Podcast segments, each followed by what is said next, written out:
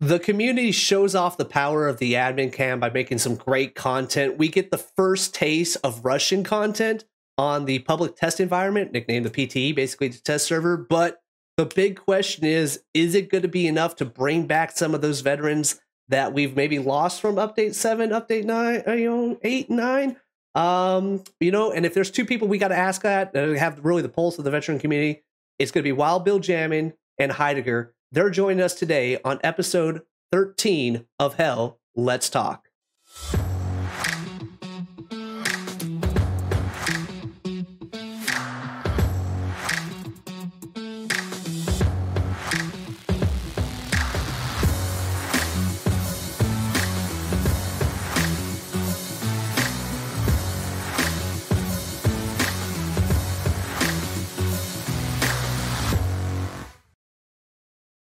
And Digi, welcome back. Memorial Day done. We are kicking off summer. And, Episode uh, 13, and I'm glad to be back. I think we got a really 13, good show lined up. Lucky number 13. Let's hopefully it's not a cursed episode. Uh, we, we, but yeah, I, we're, go, we're bringing ahead. back Wild Bill. Uh, let's let's hope that Wild Bill boy, remembers yes, this is yeah this is this is a live show. Well, hopefully he doesn't just get up halfway through an interview, uh, which is still one of the classic moments of our previous and then episodes. we got our uh, our favorite Heideggers all sitting in the background there too. So I think we'll have a really good co-host show. Um, looking forward to what we're hearing from these longtime vets. I had yep. myself just went and checked, and I've been playing the game since December seventh of 2019. So I just got in there. You just um, got in there. We'll, we'll, define. We'll define what a veteran is. We'll define. But, uh, yes. Wait, did, did you had to? I think Heidegger in the pre-game or pre-show talked about the boomer. He had a boomer mm-hmm. moment of like, how do I figure out? But uh, no, this is good. So before we toast, though, uh, which I, I've come prepared for this conversation. Here is the bottle of tequila. Here is one half of the Costco size purchase of margarita mix, and here is my mason jar of margarita because uh, we're ready for this conversation. But before we get to the toast, um, I want to give a special. I really want to give this toast to everybody that has helped us with the Currahee cleanup project uh, actually went down there this uh, Memorial Day uh, with uh, wound up being actually a fellow member of the training camp and found out that two other people that just signed up also play Hell Let Loose. So wound oh, up being cool. four, yeah, four players from uh, Hell Let Loose community got down there. Uh, I'm gonna go through a little bit of uh, kind of the before and after, but before we went up the hill, this is actually the last remaining building at Currahee or Camp Toccoa. Uh, this you guys is uh, watching Band of Brothers on the TV there. We what, got what to watch saying? Band of Brothers at Camp Toccoa, and you're damn right. We watched oh, the Curry cool episode. Uh, beer in hand, of course, because you know how we do Hi it. Hi ho, Silver! Hi ho, Silver! Three miles up, three miles down. Speaking of cool, the three man. miles uh, up, here was actually the morning and the view that you see out of Currahee. This is a picture we're cleaning up a little bit of litter. Um, oh, a really, really awesome place to go to, especially the way it kind of stands out in that valley. You're you you stand. It's I found out that there Currahee means stand alone. Uh, hmm. and this mountain literally just sits there, and you can look for you know miles and miles, miles in any direction. Um, here's a, a drone image of us actually out there cleaning um, the rocks. You see some of these, uh, a lot of rock climbers were out there, a lot of good uh, uh, rocks that they go bouldering on, um, things of that nature. So, and sounds like a good mix of people. How many oh, uh, groups were there? You had the, uh, the U.S. Forestry Department brought out one of their heavy tanks. We were able to get water, or some pressure down there to clean this up. Mm-hmm. Had about probably ten people from the. I'm going to slaughter this. The Southern Rock Climbing Coalition, or uh, down uh, around really around Georgia, they came out. Uh, mm-hmm. You had about 20 of us came from the History Underground. Of that, two of them uh, was me, myself, uh, nuclear from uh, the training camp, uh, and then uh, the actual local Currahee cleanup project crew brought about six, so it was a good amount of people on the hill. But there wasn't a lot of ra- a lot of uh, area to move. You can see even on this rock, you know, only so many people got to that uh, edge. If not, you had a pretty big fall. So uh, here's mm-hmm. us cleaning a lot of this stuff up. Here's a before picture of the uh, graffiti uh, rock. You know, the face on there. The, on the right, you actually see the forestry department vehicle. Here's a picture of it afterwards the uh, uh, we had a local sandblasting crew that came up and helped it out. Uh, really night and day difference. Here's uh, another before with the group. This was the uh, History Underground group, and uh, Sam, who we had on the show, talking about it. He's over there with the power blaster hand tool, holding it up like this, like his uh, you know M249. Um, and you can see me in there. I'm in the back, but what you can't see me on the afterwards. This was a. I didn't know this was a a a, a bucket list thing until the opportunity presented itself. But I'm actually Smokey the Bear. The forestry department let me get into Smokey the Bear outfit. Oh, and you're damn right. I, I, I that's want it. That's a hot costume to be putting on. Hopefully, that fan and the helmet was working. Eh? there was no, no. It was it was a hot day. Oh, it was a hot shit. costume. But you can see outside of the Smokey the Bear doing my victory pose. Uh, you actually have uh, the clean face on there. It was really great to see. Some of the stuff uh, was, uh, needless to say, pretty. It's pretty profane. Uh, it's a lot of profanity a lot of just ignorance uh, was removed and restored back to the Curry. So that is going to actually be. Before, I, I wanted to hold back our toast to really toast everybody that either helped donate uh, to that cause, get that elephant snot, uh, was participating in it, everything on that nature. That's going to be the toast for uh, episode 13. So cheers, guys, everybody. Cheers to you guys, the community, put it all together, and the people on the ground. Thank you for taking part in this uh, this preservation of our history. Indeed, and uh, I suddenly realized that I should always have a pre-game sip of my margarita that was poured a little too strong. that hit you a little hard there, Smokey. that was, that was a, Smokey Bear says only you can prevent imbalance. No, uh, but yeah, that was good. Uh, we're also gonna put it down there in the show links. Uh, the History Underground, the guy that really kind of put the word out there, got the word going.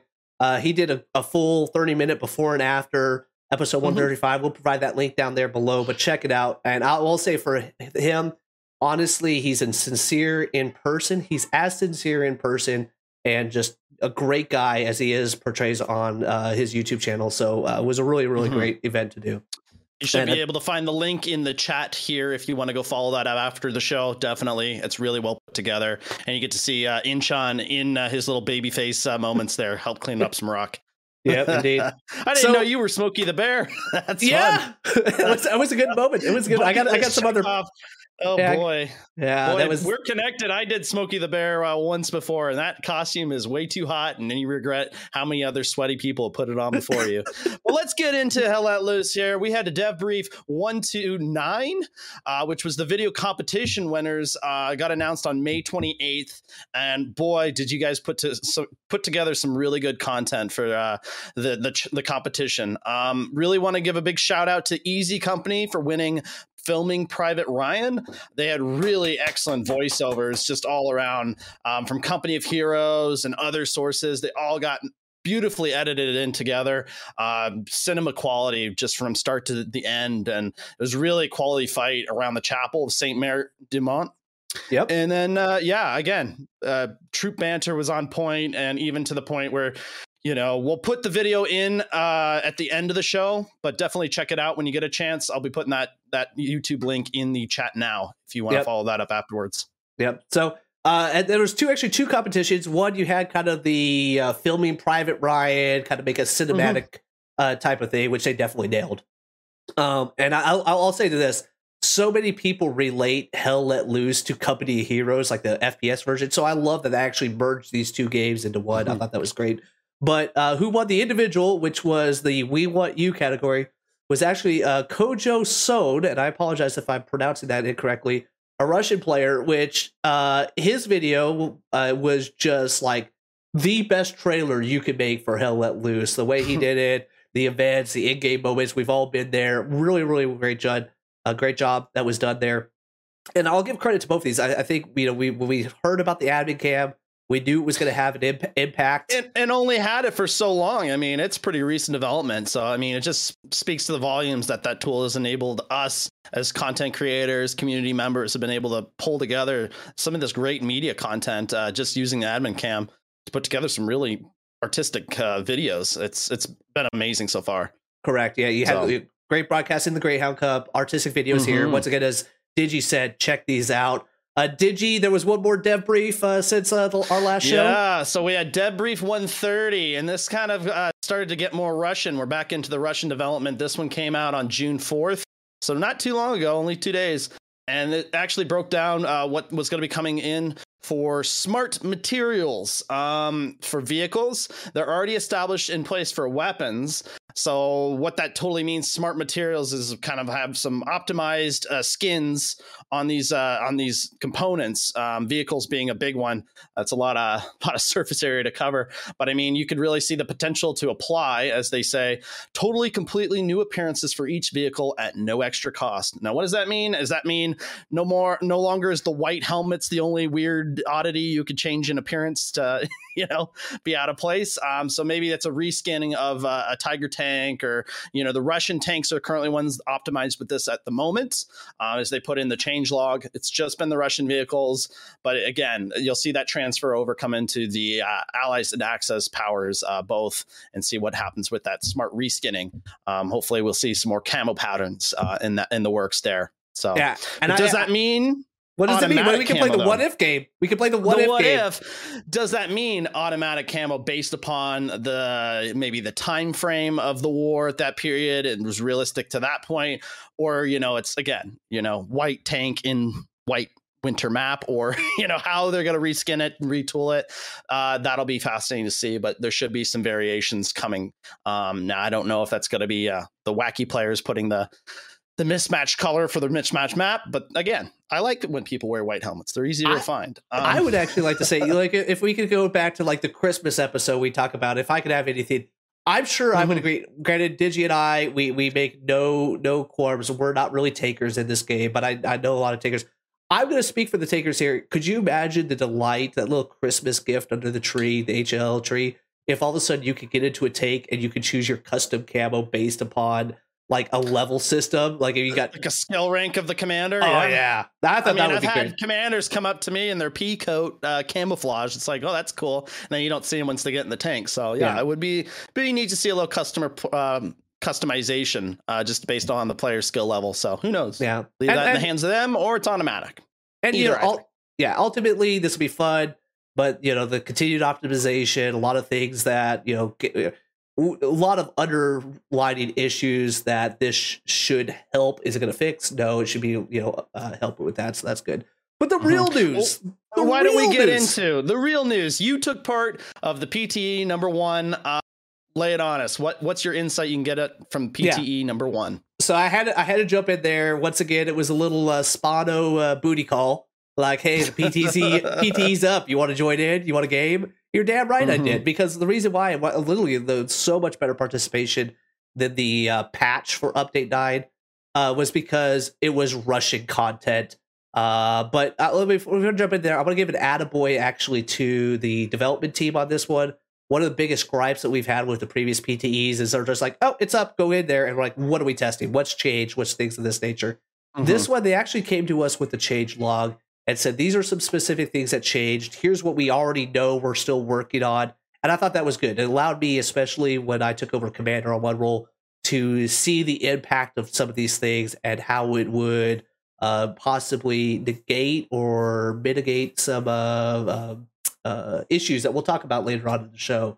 Uh, there is, I, we were kind of talking about this. There is a soft NDA or really NDA. Either way, uh, the developers hey, tried. Don't say anything. Don't say yeah. so I don't want to give too many specifics out. Obviously, the conversation going on, there might be some uh, with uh, Wild Bill and Heidi, who both played in uh, the PT. We'll get we'll get into maybe a little bit more of it, but let me say some of the major things I saw as far as uh movie coming out is meta changes to address some of the key uh, aspects, specifically multiple changes in regards to the snowball effect or the mm-hmm. mid cap importance and not giving as much of an advantage to the attackers. Uh, mm-hmm. yeah, I do see the way that a team that's down 1 4 can have opportunities to come back where I feel like in the current game state, the live game right now, you're down one pre update seven. Yes. Yes. Thank you. Thank you. Yeah. When you can build resource nodes, let's not get back on the resource nodes conversation. But when you can build resource nodes in red territory, yeah, that was that mm-hmm. was a huge change. They've changed. They've added a mechanic to where yes, you're probably still going to be at a disadvantage, but not completely without a tool set. So I thought that was good. Uh, performance wise, uh, let's say lawnmowers let loose. Uh, Kursk did not get the Utah effect with uh, bush Wookiees everywhere.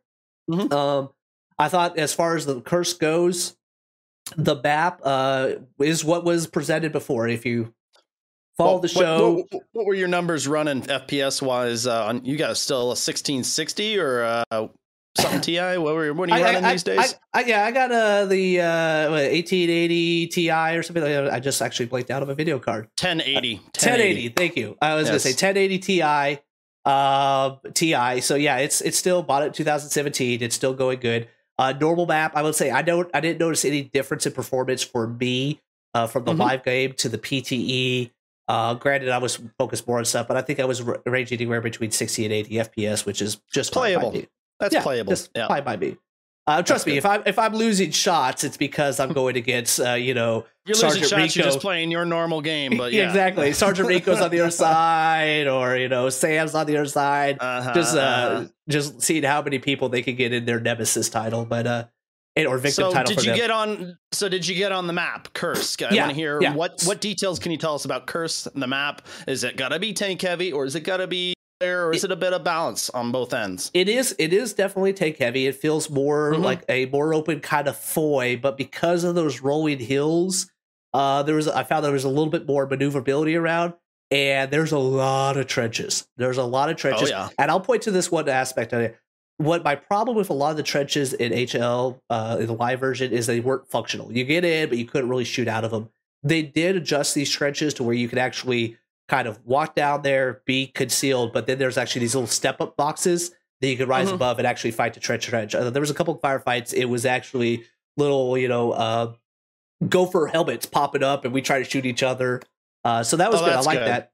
Yeah, so I, I think that was good. Obviously, the map felt HL quality. There was no loss of quality there. Great graphics, the buildings felt immersive. You definitely knew you were on the Eastern Front as opposed to the other map. So I, from all that aspect, I thought it was good. As far as the weapons uh, go, the handling on that, um, yes, it was there. Love the sounds. The sounds were there too. Uh, I'm mm-hmm. not one. I'm not Johnny Gunner. I don't know about historical accuracy but the PPSH uh, sounds, but I, I, thought it was good. Uh, obviously, they handled a little differently. How many bullets? How many bullets? Can you tell us that? You, did you count? Is it a drum mag or is it your standard 35? I was, I was playing Commander a lot. okay. so, so I didn't get into too many gunfights. Um, oh, okay. But I, I will say this the off map Commander ability I loved the rocket uh, effects coming in from it. Uh, it wasn't just the standard bombing run, the Katyusha rockets coming in there was multiple times I just caught myself like use strike. Yeah, I was and just like the neat thing that you can read about this in the change log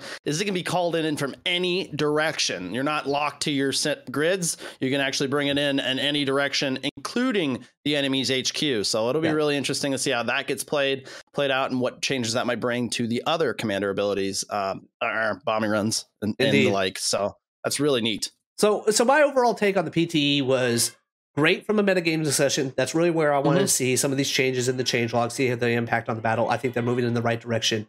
As far as the content goes, it seemed all on par with current content. Definitely excited to consume more into it. So, all right. Well, I gotta say, what's your bold prediction? When do you think they're gonna drop out eight update ten? Two um, shows. When? Two shows in a row. You're when? trying to force me on these bold, and, and I knew when? you were gonna be asking this not just because I put it in the show notes, but give me the I, guarantee. I knew you, you were going to want to answer it. Come. guarantee, still not throwing on that. But let's go ahead and mm-hmm. let's look at where we're at on this PTE.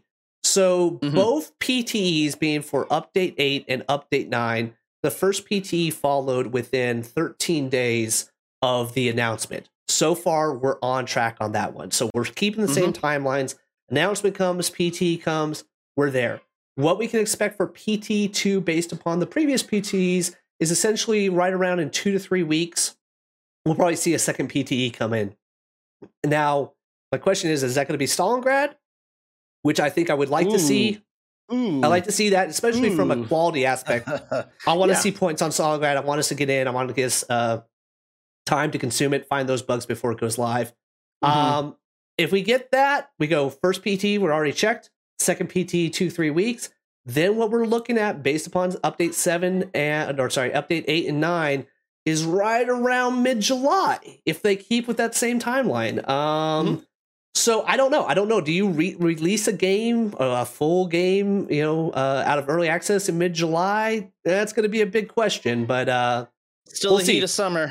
We'll see. Summer. I mean, that'll be the thing. And again, I think we had talked back in the last episode one map would disappoint. Two maps is like bare minimum, I think, for this type of release. When you're opening up a new front, you can't just give one and be, yeah, let them soak on that for a couple months while we turn it up. So hopefully that next PTE might cover in Stalingrad. We make no promises here, but that would be uh, definitely, I think, a value to see two maps come with this update. Indeed, indeed. So that was the news. Like I said, a lot of stuff with the PTE. Um, mm-hmm. Great content being created, but uh, let's go ahead and get into our main show. So we we we once Hell again yeah. two two weeks we're going to cut cut out the Hero Zero segment. We want to focus on this really important topic, uh, the veteran population, and I actually kind of with the subtitle for this is the veteran drain, and being twofold really.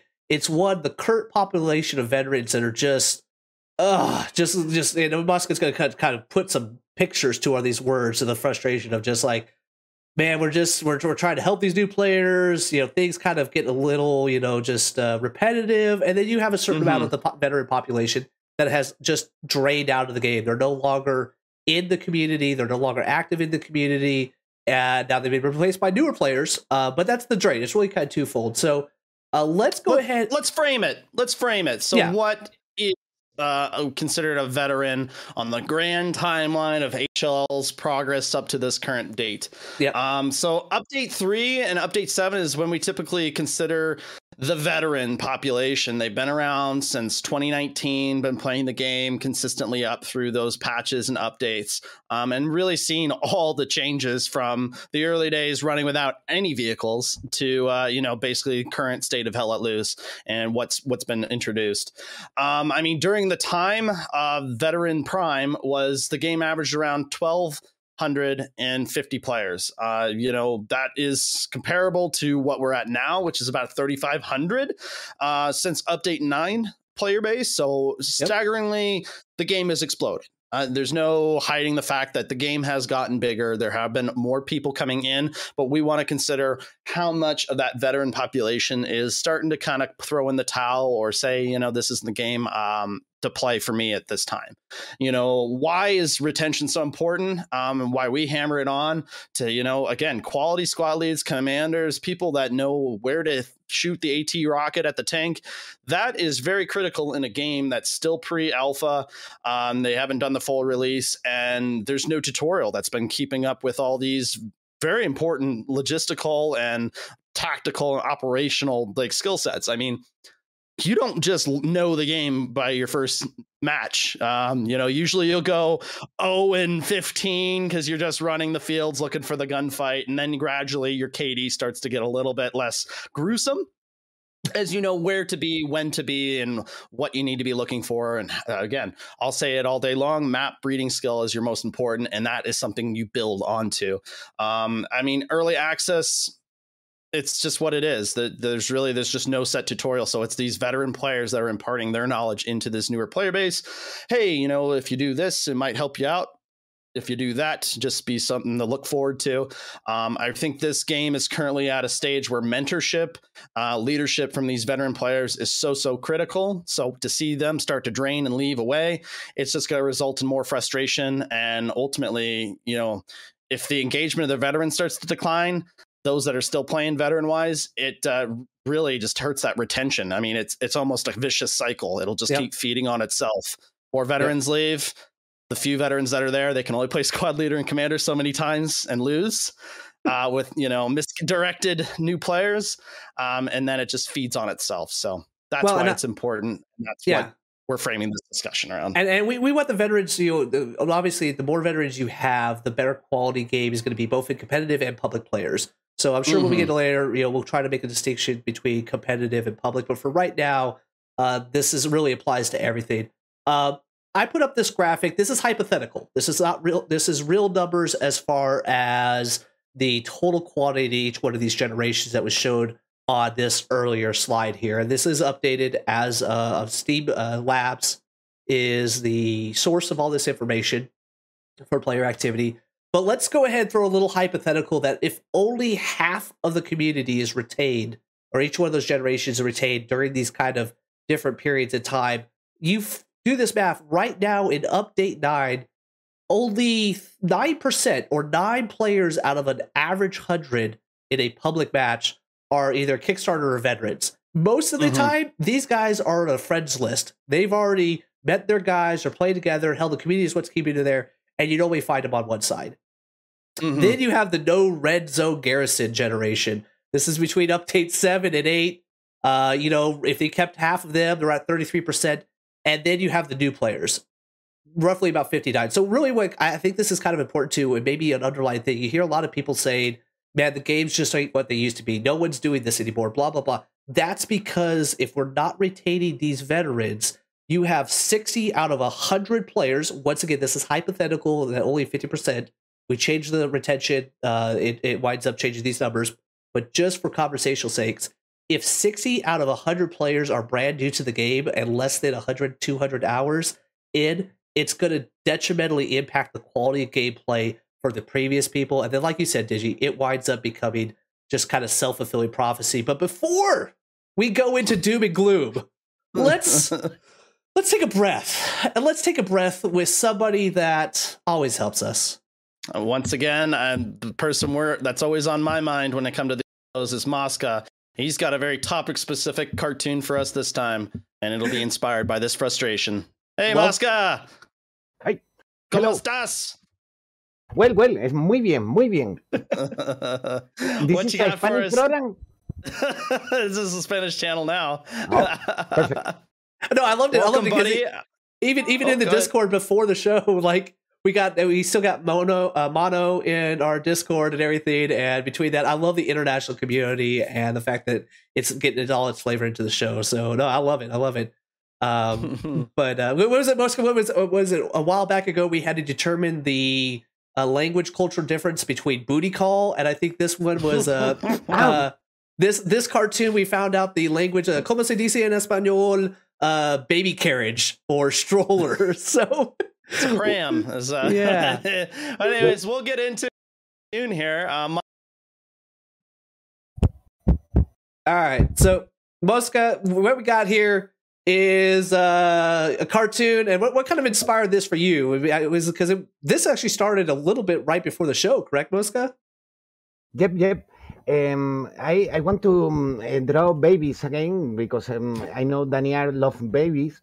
Um, I want to tell about the veterans. It's the the theme of this this in this show. Um, I feel like the the people pushing the pram. No, it's, the stroller, the baby stroller. Yeah, the, the pram. Yep. Because um, there there are a lot of new players. Um, the game is getting difficult for me. Um, um, uh, I have lost a lot of friends. Um, I have my my clanmates, etc. But some some battles are difficult. No garrisons, uh, people only in a bush trying to get a good kill death and ratio. Um, mm-hmm. I want to to tell that stuff um, in this cartoon. So I have a question, technical question here, because you know we get the benefit of seeing on the show that we actually normally you give us a pre-draft, we kind of talk about it, we laugh about it. This uh, this one you got two colors. You got the blue and the red. Is that because they're just going to be layered on top of each other, or why the two colors in your draft version here? Um, there, there are two cartoons because mm-hmm. uh, in the original idea there was only um, the okay. two um, the two veterans and the with the strollers. But I think about it, and it's more funny to do um, a lot of babies. Indeed, and, and, I love the um, automatic reflex. Dude, and you hit it right there. So I just put up the final version of it here. That one baby, like, dude, I almost want to change that to my avatar. There's just like one kid with the pistol fingers, you know. I love that one. That one was great. I uh, enjoyed the sleeping medic. Uh, I think that pretty much hammers in the non-existence of the class uh, when I play matches. Or you get you get the one medic that's like he's like 22 meters away and you're like okay i'll wait. He's 22 10, he's gonna get there. 5 then he goes back to 10 15 20 and you're like oh okay. I yeah. guess i'll just hold off but i maybe maybe maybe one of these maybe we'll, we'll, we'll, when we get to wild bill and heidi we can kind of determine which one is which pushing the stroller here. But uh, yeah, in, in, true, you know, uh, lethal weapon, uh, or is it yeah, lethal weapon die or uh, yeah, it's lethal, lethal weapon. weapon yeah, yeah. I'm getting too old for this shit. that would be the veteran component. That would be the squad leader. Push, pushing that. Yeah, Stroller that is squad leading a bunch of the new players again. And yeah. your cartoons speak way too much truth. Um, on the Mounters discussed, so I think you did a really good job with this. I like the shading on this. Really, really wonderful color spread. Yeah, I thank you. Uh, all all great, but it's it's, it's great. It's great. I, I love this drawing. It's my best drawing of Helen Luz. Yeah, so mm-hmm. no, I, I, I love putting putting a picture to the words here, and uh, it's a great way to get into our topic. Mosca, always a pleasure having you Thank on you. here. Looking forward to seeing the feedback on Reddit when they see this one. Yep. All right. Thank thank you, Mimi. Go. Thank you. So, from one guest to two guests, and that is actually a real life picture of Heidegger right now. He's we actually he's actually uh, getting him. into that uh, Twitch hot tub, you know, uh, streaming. So this is actually Heidegger. I thought that was the local aquarium, but yeah. so when, when, you think of when you think of two veterans, Hello? obviously Wild Bill Hello? jamming and Heidegger, there he is. Wild Bill live. Heidegger had to get his uh, GIF up there. so uh, welcome back, guys. About? That is that is that is Heidegger. Yeah. That, Don't body shaming, Sean. I already told you. Don't body shame, man. Uh, give him a, so, we'll give him a fish later. Yeah. So there, obviously, there's there's no no no introduction. Everybody, especially if you watch this show, you know who Wild Bill is. You know Heidegger. They've been on our shows before. They have multiple success, far exceeding this show on their own. But I, I think they really give two great voices and uh, have a strong pulse of the community. But before we kind of get into that, uh, Wild Bill, let's just go ahead and get away with it. Some of there. when did you start playing? How many hours do you have in the game right now? Let's uh, October 2019 and 12, 1300 hours, I think. Okay. Something like that. And then Heidi, yeah. when did you start playing? How many hours? Like early December, uh, end of November 2019 as well, and I played 1500 hours. So, so needless to say, well seasoned veterans. We had the Kickstarter conversation with Double Douche and Grim Guys, who once again are hitting me up almost weekly that they want to come in and finish that conversation. We we but, need to. yeah, but these these but these are let, these are two veterans that know their stuff and I think really can help us get to the crust. Uh, and hev- crust. heavy content creators, and and overall, I mean, Heidegger was making.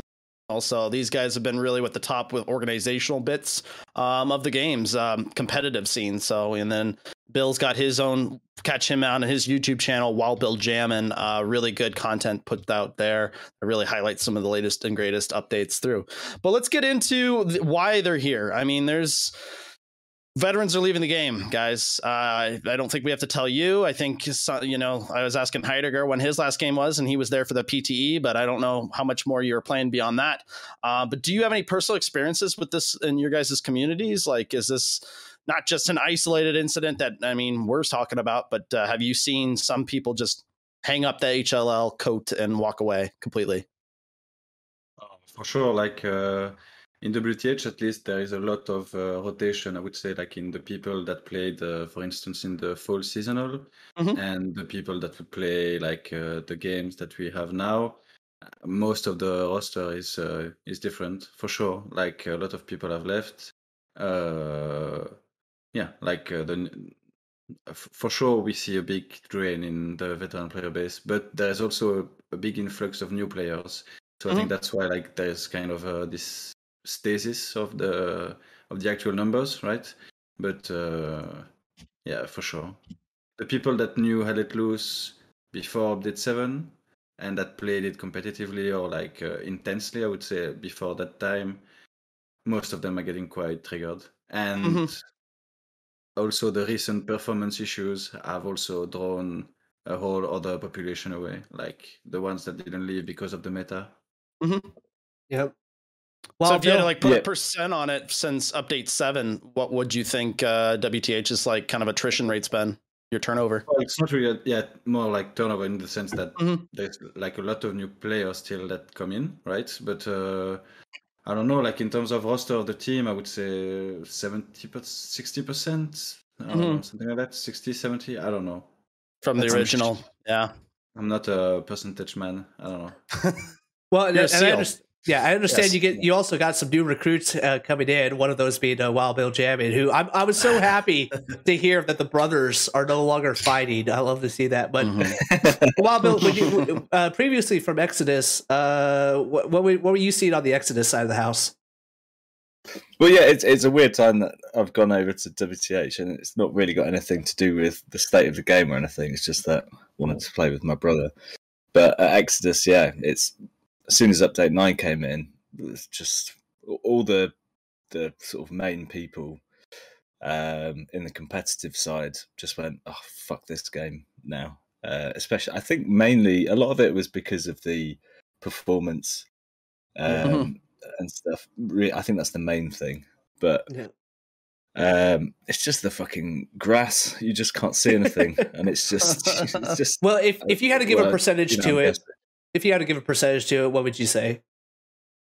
I've, I've Exodus. Um, I don't know, like seventy percent. Like 70%. you know, like we won the seasonal, and and then after that, you know, there's a bit of fatigue after that. But at the same time, you go, cool, you know, let's do another one. But you know, the game's just so well, bad. And like Heidi, season has been cancelled, right? Like. Uh for yeah. those reasons that we talk about. Like I don't know mm-hmm. if you featured if you covered it in in a yep. show or something, but yeah, the winter seasonal that uh, sorry, the spring seasonal that was announced here, even I think, like it just got cancelled because uh, from the competitive community there is a really a big loss of interest, and mm-hmm. for all these these reasons, the performance, the meta, uh, yeah, yeah, we'll, it was just it. not sustainable until that point. Yeah, I and mean, I, training yeah. camp, we we and couldn't I, pull fifty. You know, it was just not uh not something anybody was interested in. Um, well, and yeah, instance, WTH and Exodus we would have played, but like I know, like the competitive guys from Exodus were begging me not to do it because they would not have not signed up, you know, because mm-hmm. they can't really not do it. But then it's just so, like, yeah. When you when you said you know it was going to go ahead, like I said, I sort of put Exodus forward and said, right, we're doing it. We can't win the season and then not play in the next one. Right. Yeah. And then as soon as it cancelled, we were like, oh, thank fuck for that. yeah. yeah. Not there's a lot of people doing that. yeah. No, it was, yeah. it was definitely, yeah. I think it was definitely a, um, uh, it, it, made our news. It was the top news for that show. I think that was episode 11, if I have to remember mm-hmm. correctly. But uh, understand the reason behind it. Obviously, it's had an impact, and that's what I want to get to. We'll get into this framing this is it's not just an isolated incident. It's it is around the community, especially from the we'll call it the more successful competitive communities. It just in this group right here, we have Hell Let Loose Training Camp, you have Wild Bill Jamming, previously of Exodus, and then Heidegger of WTH, which Heidegger, at one point you were called the what the bastion of the community, I would believe. Yo, I'm still the community bastion, bro. Oh, you know, don't lose that title. Well, and as I say, I actually had the crowd. Hold on, let's see. Let's see if we can quickly uh, uh, get rid of the GIF here. Do I got? Do I got no, the, GIF? the GIF? All right, I was gonna say we can put the crowd back up there, but no, no, I, I, I, think this is good. And and granted, we've talked about it. Uh, you guys have kind of touched it a little bit on it, but let's. If you guys haven't seen this, uh, I think this was actually. Oh no, that's not the one I wanted there. Uh, da, da, da, da, da, where did it go? All right, so if you guys haven't seen the large graphic uh, from Heidegger, it really interacts a lot of different aspects, which while Bill Heidegger, we were just touching on. I want to break five of these down into, or there's really five key ones. Uh, randomness factors, defender's advantage, middle point, in, uh, yep, uh, middle point importance, the meat grinders, and then all of it, how it kind of gets into exclusive map control. Mm-hmm. So let's kind of take these down in chunks here, digest it a little bit, and then kind of talk about going forward. So, Heidi, uh, before we kind of dive into each one of these, let's go ahead and talk about how these are all uh, interconnected. I'm going to go ahead and pull up the uh, big image here. Walk us through it a little bit. All right. So, first, I'm sorry, right? I know this looks terrible. Uh, there's like stuff everywhere, but the thing is, it's quite hard to to explain what what the problem is because there's so many mm-hmm. uh, yeah interlinked aspects right mm-hmm. so the main thing that you that i want to point out is that there is this problem of exclusive map control right uh, that is that has been created mainly by the update 7 and the fact that we couldn't build at all uh, garrisons in red territory or in neutral territory. Um, so that's the the first thing that's connected there, and then from there you can see that kind of everything is um, uh, surrounding that fact, right? Yep. Mm-hmm. Uh, because since there is that exclusive map control, it means that since the game is won by the people that are three to two, right? Because at the end of the game, if you have the middle point, you win. Um, it gives a whole lot, a whole series of advantages which are really hard to counter. So that's why there is on one side the middle point importance, which is like I said, the win condition and both the resource advantage, which is the update 8 change, right, with the steamroll of the resources, right? Yep. That you talked about many times. And the fact that it's a win condition. Um, there is as well the the defender's advantage, which is, like I said, the limited garrison placement and the fact that uh, there is a big problem in like the disjointed points, but that's maybe too, too specific. We'll see later. And the randomness factor, which has been kind of uh, made less worse by the two minute warm up time, right? But the fact that, for instance, West Bend is so much closer to the Axis side than to the Ally side, and so when you load in a game, uh, one side is very favored to get that middle point first, and if you're favored to get that middle point first, then everything kind of snowballs from there, you know, because since yeah. capping the middle is so important, then blah blah blah blah blah. Well, so, let's yeah, go ahead. Go, yeah, yeah, I zoomed in on that randomness factor here uh, for it uh, the the inconsistent, unbalanced strong point placement. That's what mm-hmm. you're talking about. You know, I think uh, for all of us here, West Bend, town outskirts are probably the two biggest ones that come to mind. It used to be Southern Approach on Foy, uh, mm-hmm. but they adjusted that. Since been moved to the middle. Yep. Yeah. Um, oh, and that's something I want to point out. Right. Uh, it's always been like this since the since the game has launched or whatever. Since I started playing it. Mm-hmm. But uh, that randomness factor, which was already hard, for instance, to cap chapel as axis, right? It's almost impossible. But before, when that point was capped, you could fight for it back, right? So now the big problem is that ran- that randomness factor being increased just plays into the rest of the issues, right? It's you'd mm-hmm. say it's almost more persistent. Is that a good way to kind of say it? That the randomness factor at the beginning is more yeah. carries through more to the game. For um, sure, and the trucks made it like incredibly uh, worse in the sense that like it exp- it's uh, exponential, right? Like if you're closer and you're in a truck, it's gonna you're gonna you're basically even closer than if you're closer but on, on foot, right? Like because there's so many other factors that can come into play in time. But with the truck, you could just be there sometimes in like 50 seconds, and then there you go. It's you just have the point before they can even get close to the cat to the sector itself you know and to talk Bill- as a potential solution to that real quickly i mean from the competitive perspective of you organizing this factor being one of the biggest deciding factors. Do you think like giving the ability for a server admin to have control of point selection would that bring about uh, a, like a resolution to this issue for say a competitive play? Like you could just say these are gonna be the points. Do your best planning because there's like certain points that are unplayable, but if you can sure. dodge it and, and, selectively choose, do you think that opens up most maps uh, that were once like basically like untouchable. That might be true, but arguably no points are like balanced, and they wouldn't need to be if capping middle first wasn't so mm-hmm. capital, mm-hmm. right? Yeah. Like it's it's it's part of the the interesting factor of the Loose maps to be close to reality as well, you know. So I don't want to be like, oh no, we just need everything to be right in the middle, everything to be balanced. Uh, that's not really the the issue, right? It, it, it's just that that randomness factor like is part of the the issue. Like you say it's just like a purple out. It, it doesn't actually it, it, could exist and mm-hmm. the problem could be fixed. You know what i mean? It could still exist and the problem would still be fixed maybe. Like it's just that it makes the problem worse. Mm-hmm. well bill i know i know you've done multiple videos which you actually pull out strat sketch which i think is a great way for people to help visualize and see this uh, what's your thought of randomness? Because I'll say from my perspective, I do like, especially the random point layout distribution. I do like how every match kind of plays out a little bit different. I'll find myself on different parts of the map depending where the points are at. But what's your thought on like the randomness factor and its impacts uh, to how it's you know its impacts to the veterans? Are they just over it at this point, or?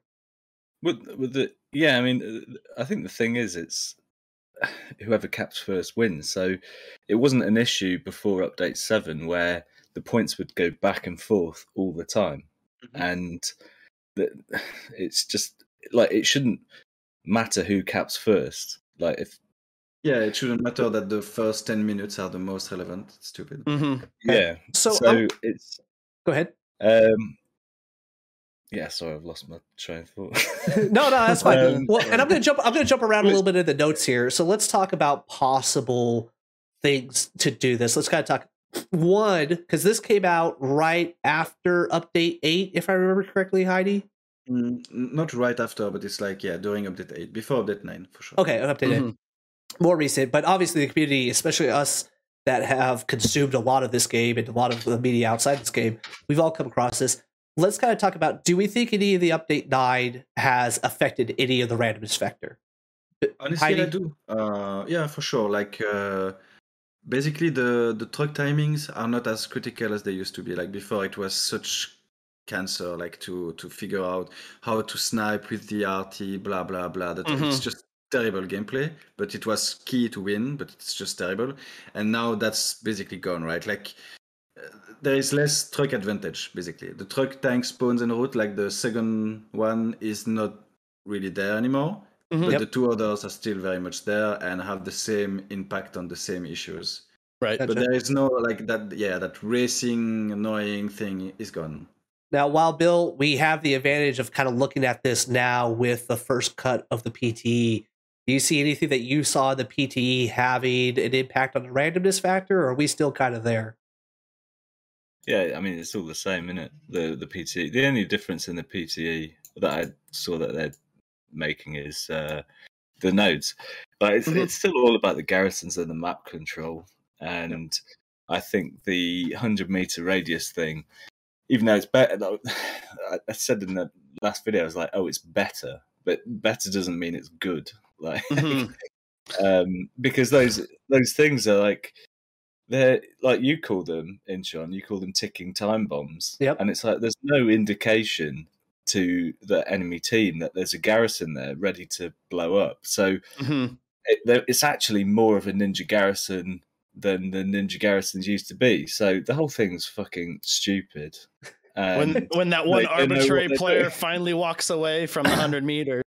Yeah. yeah, like I mean the game that we did together on the Greyhound Cup. Uh-huh. Um, there was like two garrisons right next to each other.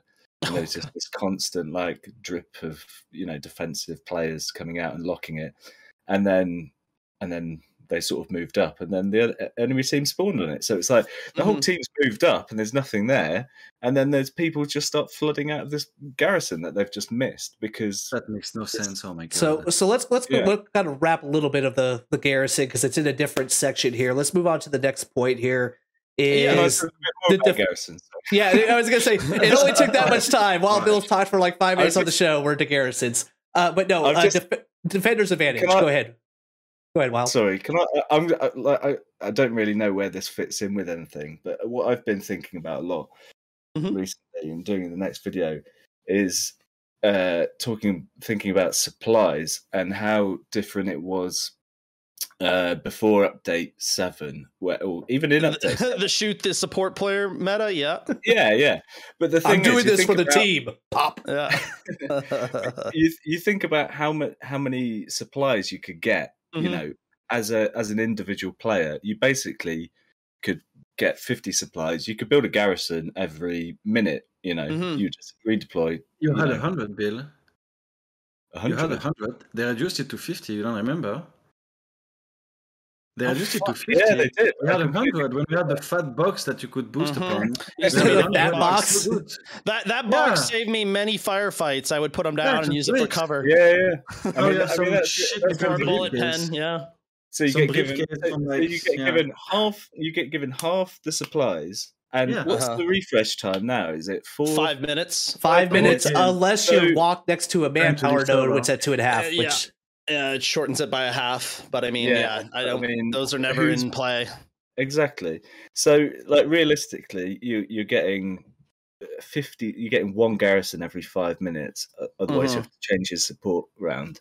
So you're taking away individual play from people, and then uh, but you go, oh, you got trucks. But you go, yeah, but that's two garrisons every 10 minutes. Pending you're not on a predictable map with just these shit roads to drive because you can't drive through trees on yeah, some exactly. of the maps. Yeah, no. In, yeah. Or shot so, by AT just waiting on the road. I And well, then so so the thing is they've made garrisons harder to build and harder to destroy. You can't destroy garrisons unless you walk up to them or shoot them in a tank.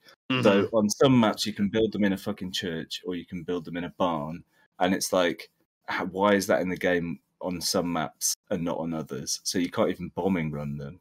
Mm-hmm. And like a bombing run used to be like every ten minutes, and that would be like a point. Bill, you're all over the place, Bill. Well, and let's let's kind of. but, let's kind of... The, the, the, thing is, bombing runs now. Bombing run ten minutes. Yeah, okay. Just. but I hate. I just hate how you can't destroy garrisons. It's just slowed the uh-huh. whole pace of the thing. So this whole thing about capping first and defenders advantage and stuff it's because you can't do anything. You can't destroy them which is why like i went in the recon truck because that was the only way to destroy garrisons quickly. Mm-hmm.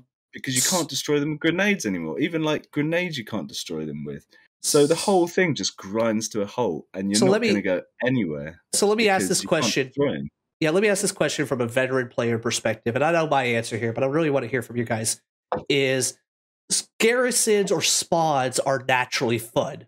getting into the game, getting to have a, as much of a sandbox environment on where you can put your spods, where you can attack from different angles, is I think a lot of veterans what they enjoyed about the game, the more kind of strategic aspect of it. Do they? Yeah. Do you think that with those changes, the veteran population, it was like that was the thing that kind of just took the biggest wind out of the sail because all this other stuff, how do you kind of hit on it? Was yes, it was persisted in update three, four, five, six, and then we got to seven. That 7 mm-hmm. was really the kind of that two generation. Is this one of the biggest aspects from well, your, your guys' if, perspective? If, you're asking if water is wet in Sean. Literally, like. Well, I want to hear you say it. Say water's wet. yeah, no, of course. Uh, like um, this change, who was uh, like we saw it coming, and some people, uh, I remember C-Dub posting on Reddit like a few months before, a few weeks before, something saying, "Please don't uh, make it impossible for to build garrisons in red because it's gonna do that, that, that, that, that, right?" And it did exactly that because, of course, like the whole fun of this game is to, as a player, like individual players, uh, being able to change the course of the game and go where you want to go, know the maps, uh, like uh, exploit the the the, the terrain like uh, you know like like you would do like it's fun to imagine you would do because that's tactically what makes sense. And mm-hmm. it's not gamey you know it's like uh, what you feel is right and what's just helping you in gunfights blah blah blah. And yeah all of this got really hammered by the fact that you just can't anymore in half of the map. And uh, that's for sure in the fun aspect it killed a lot of, of the fun of it but like this um, uh, this flowchart is not about even the the this fun aspect. It's so it's uh, mostly about how it makes the game broken. You know, because we could argue, okay, but uh, it's fun for you, but it made fights like more dispersed or like uh, player, I like player density. Feeling. Yeah, yeah, you know, like you could argue for the fun aspect, right? It might be my preference, but like in in the sense of it's broken objectively, like. mm-hmm. the fact that um, uh, the team, like, like we said, uh, can only place garrisons in their territory or having this like locked bullshit. Maybe we can talk about it later, but uh, about the the update nine red guys, right? But uh, as it was in update eight, and I don't think update nine changes it. Um, it's so easy uh, to maintain map control, and we can define quickly map control as the ability to send players in an area that matters, right? An area that matters would be in the capping sector in this game, which yep. is the four squares on Mm-hmm. So the, the eight squares, right, on the two current objectives. And if you have your ability to place an infinite number of spawns, because you can have your eight garrisons and every squad's OP into those four squares that matter, right? Because if you hold them, you win the game at the end and the enemy can only place a few me- measly OPs, right, and no garrisons, then clearly you will dominate that aspect, right? And of course, as we know, that's another part, the resource advantages that you get. We're getting there. Uh, We're getting there. So let's yeah, yeah. let's let's go ahead. Yeah. We'll go ahead wrap, wrap, wrap up this a little bit. I kind of want to ask, you know, some some what ifs and Digi. Feel free to add in with question, but mm-hmm. what if? Okay, and I'll go Heidi you, you you put out there the worsened by update eight 200 meter garrison placement, which I think is another another thing that doesn't get enough attention. The fact that going yes, it was originally 150 for the veteran population, it went down to 100, and then it doubled to 200, which really meant you kind of had one garrison per active sector. What if we got limited to like six garrisons, no no uh, restriction between where they were, or like 50 meter restriction? What about something of that that nature to where you either removed the distance requirement but also reduced the number of garrisons or something kind of that nature. Them, the the big thing was 200 meters. Yeah, anywhere, anywhere. Or, sure. And, I mean, the 200 meter thing. The biggest disadvantage to that is uh, they just became predictable. Same garrison, same spots every time you play a same map uh, yeah, for because, these points. And yeah, that was just open fields, right? DG like yeah. Yeah, yeah, but don't don't worry. They're, they're, yeah. They're randomizing the artillery, so that's going to fix that, isn't it? The, the patterns that, are getting wider. Is that sarcasm? Is that sarcasm? yes. See, normally, Wild Bill, when you have that good sarcasm, it comes with a good like BBC show that comes with it. Like, I was like, what the bollocks is that idea or something? well, it's uh, for me, it's like just so embarrassing like they just just some of this stuff they do you just go you have no idea about the game that you're making like i don't understand how that's going to change anything mm-hmm. yeah, and then like oh we don't we don't want to change the meta around artillery and it's like but yeah, the artillery dispersion has been increased. They didn't say by how much that pattern is is spread, but I mean it's testing. What does that truly mean? I don't think much at all. Yeah, and yeah. I I do think yes, they, random, roughly, yeah. yeah, they've they've talked about they want player density, and I get that we don't want to be completely spread out. But even from a competitive aspect, player aspect, the best games to me are the ones where midpoints flip back and forth multiple times. There's a there's that tug of war type deal. So mm-hmm. I, I, think for a lot of what kind of wrap up this chunk here of yours is it's safe to say more freedom around spawns is fun more ability to spawn is also fun. And let's reduce the amount of defender's advantage uh, to where we get, and we'll get into the meat grinder. Is is that a safe way to sum up your thoughts there, Heidi? Well, well, yeah. Well, I would say there's also already there was already a big defender's advantage in the game before because, as you know, when you're in the cap circle, you're three times the fucking cap, right? So like if you already have an advent an inherent inherent advantage by the fact that you can just stay there basically right? And uh, they just increased it by tenfold right? And about what you said yeah for sure more spawning is fun because actually playing the game is fun and not sitting on the death screen right? Agreed agreed. So yeah. digi why don't you go ahead and oh, kick us kick us off you, sorry. Go do, ahead. do you want a bit of, bit of maths mm-hmm. actually in terms oh. of death I did uh, for for for the next video. I went through and edited uh, an hour and a half game to see how long I was in the death screen from when I died to when I respawned. Mm-hmm. it was twenty minutes. I just sat in the death screen in an hour and a half game, and then uh, there was uh-huh. another game that I did just to check, and it was an hour game, and hey, it was hey, 17 minutes or something. Hey, well, Bill. yeah, get, time, get yeah. good. Get good. I was good. I was so, the hour and a half game. Hour and a half game. I got 54 kills. Wow. Well, there was wow. uh, so, so, let's let's you know, go back to this. You, you think about like new players from WPH.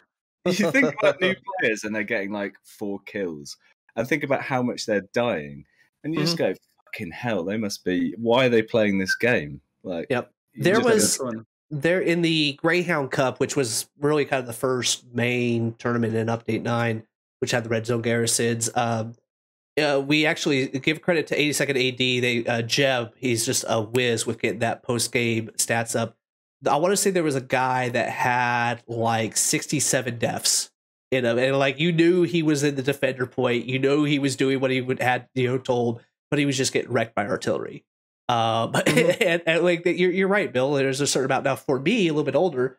I take those times when I'm between lives, however infrequent it is, to just sip a little of something. You know, it makes the gaming go easier. But uh, I, I, think that's that, that's a great point. Uh, you know, and, and, granted, there should be a penalty for death. You know, I, I don't think any of us are talking to take well, away you a dead. Gotta wait and max a minute if you if you're like. The thing is, second timer, but yeah. See, yeah, the thing is, I'd rather just lose a garrison than mm-hmm. spawn in on it and get shot. Do you know yeah. what I mean? I'd yeah. rather just say, yeah, we've lost that territory.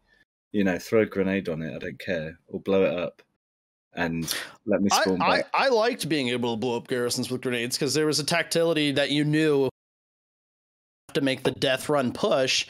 And maybe you get. I mean, this the meta's always been the same now since you couldn't blow it up with a grenade. Is okay, even if I get to that garrison and I can lock it up, I just sit on the death screen stupid. and then nobody can spawn. Stupid, stupid. That should anyway. be a thing a grenade would solve that weird issue that you know you have to do but i digress. And the next point we've got i mean we've been talking about it but the middle point importance um, it's a win condition. By the end of game match it's basically hold this for the win. Um, defensive factoring being like yeah we can just spawn everybody can spawn back in on this garrison if you got a coordinated team.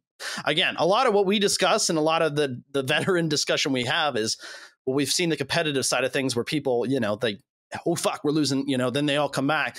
You're playing a pub match and you still get like half the team, you know, in the red zone attacking when you about, just lost the point. But right. Well, sure, but it's not even about oh fuck, we're losing, come back. It's about we're fighting at the edges of the sector, and when mm-hmm. you look, it's two to zero for the whole game because they can't even get in. You know, like we played a game uh, yesterday, and I was like I said, I, I went 10-2 or something because like you, you just sit in the point and they're just not there because mm-hmm. uh, like you push them out and it's like you have garrisons all around your sector and you place the fight uh, you'll always know where right? the attack's yeah. coming in yeah and yeah. there you go then you just yeah well, okay, re- there's a red flashing garrison down there, and then I move and so on and so forth. Deal with whatever OPs are there, so on and so yeah, forth. There you go, bam, bam. You get that one OP. And, and, and, and the, air, the airhead being what it is, still an object that falls from the sky. And in case if you're not in the woods, you're gonna yeah. see it. Well, and and yeah, the we developers have a dedicated uh, anti-air spotter. Shout out to Wazoo, uh, my man, the anti-air. Yes. yeah, he's the and package the de- observer. Yeah, and Max and Max has said he does want telegraph spots. He does like any of these spots, he wants it to be telegraphed. But Wild Bill, let me put this question to you: Win condition be what a part of this middle point of importance? And I want to get a little bit to this, get through this a little quickly, so we can get are, to. Are you got to go back into your double middle point uh, discussion? Well, no, no, no. We're gonna we're gonna get to there. Okay. Do you think that? do you think the current win condition of just hold a majority of points, we should deviate from that at all, or is that? I no, I've, I've seen a head shake. No, I mean it's it's ridiculous. It's the whole thing of just the game's just such a grind. It's like when the points were going back and forth, it didn't matter who cat first. It just mattered about playing well and mm-hmm. doing that. It's like you, what you're literally going to change. It's like saying in football, like, oh, they won three 0 but the other team had more possession. You know, mm-hmm. it's like, what are you talking about? It's. I heard that somewhere. Is so, that uh, you know, how would you factor that against? As that uh, I took it the first, then they took it back, then I took it one more, and it's a points based system. We tried that in a recent 30 minute match game, and it was just insanity. Why, but why do how, how do you dance around? No, you don't have to dance around to fix an issue that is like created by mm-hmm. by a change that makes no sense. You know, they you, you, you, remember why they did the update seven, right? They want to fight the quote unquote ninja garrisons, ninja which garrisons. Is, yes, which is this supposed big problem that whenever mm-hmm. someone can build a Gary wherever, then the whole team spawned and they can all bunny hop, teleport, whatever name you want to call it, right? And that problem could be fixed in a hundred ways, right? That would have nothing to do with just locking fuck, the fucking whole area of the map. You know, like it makes zero sense. You could, like many players suggested, you could make it so that, for instance, there is a limited number of players that mm. could spawn on the on the first wave very, or whatever of the Yeah, very very popular. Do we recall what the dev uh, dev response on that was? I yeah, don't think said, we, we didn't like it.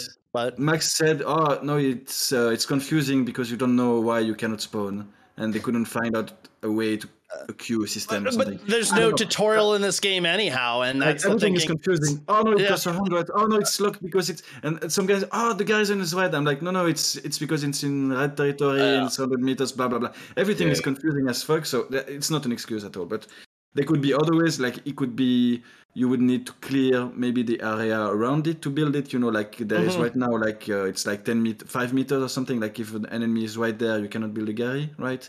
But mm-hmm. it could be extended a bit if you're in, if you're in red territory. Maybe you know, like what stuff you, like that. what know. do you think about Anything, this, Heidi? What do you think about this, Heidi? I want to because I, I want to get to this, some of these ideas. One thing that kind of uh, I was talking with. What do you think if the because we had to talk about the aspects of the digital garrison. What if a redeploy button only redeploy only gave you the option to redeploy back to your base HQ spots. To me, I think that would be an interesting way to take away the transportability. No, I would shoot you in the face, redeploy, bro. Okay. Yeah. Okay. the, the, the, thing is, if we're going back to the theme of the episode and veteran drain, yep. it is that thing of there. It's not a sandboxing anymore. You've got all these fucking rules, rules yeah. and it's like, especially in public, like we get round them in competitive, and it's like with this plus ten node thing that they're talking about bringing the next thing. Mm-hmm. We're like, okay, well, we'll get all our support players to spawn in the first two minutes of the game, and you'll build all your nodes, and then that's mm-hmm. done. You don't have to worry about it. It's like in a public game, it's a nightmare. It's like you have to drive two rows out to drop supplies to build a garrison behind the line so you can spawn on it. So, but but because there's nothing stopping you because you've dropped 150 supplies, you can easily drop that garrison in the red zone, and then mm-hmm. it gets locked at 100 meters. And there's like yeah. all kinds of these bullshit rules that you have to navigate through. And as someone who understands the game, you have to explain it to to new players. Like that's why people are getting so tired of of explaining, you know, like mentoring, as you put it or explaining the thing. that's like, a good way. That's a nice way to put it. Like, what the fuck is wrong with you guys? I'm gonna no, no, mentor no, you. Like before, no, like before, I would explain to someone, you know, building garrisons. It's very important. You have to figure out where you need map control and then build that garrison there. And now I have to explain oh no, you have to take the truck, you cannot do it in HQ. Oh, but the nodes, oh, you build all the nodes, but they disappeared. Oh, but that's because we lost yeah. the sector. Oh, should I build them again? No, you can't, boss. Sorry, get fucked. I, you know, it's like I, I saw I saw a commander dropping supplies in the HQ, oh, and the Lord. engineers allowed to build fucking yeah. nodes in the HQ, yeah, but they don't uh, count for anything. Exactly, that like, one gets oh, so That's so sad. That's so sad. Yeah, You're just like, why does this exist in the getting like? Oh, I love when people, I, you know when people moan don't about leave that loose of a, uh, you know that much people will hang themselves on it. Yeah, yeah. it's that one always baffle me. If you're gonna get zero per minute in the HQ, why do you even let it? Like, why yeah, is that a thing? Because I love chat right now. I love chat right now. They go, listen, Wild Bill, they had a bunch of rules in World War II. When they landed on Omaha, they could not, you know, but uh, be an honor D Day.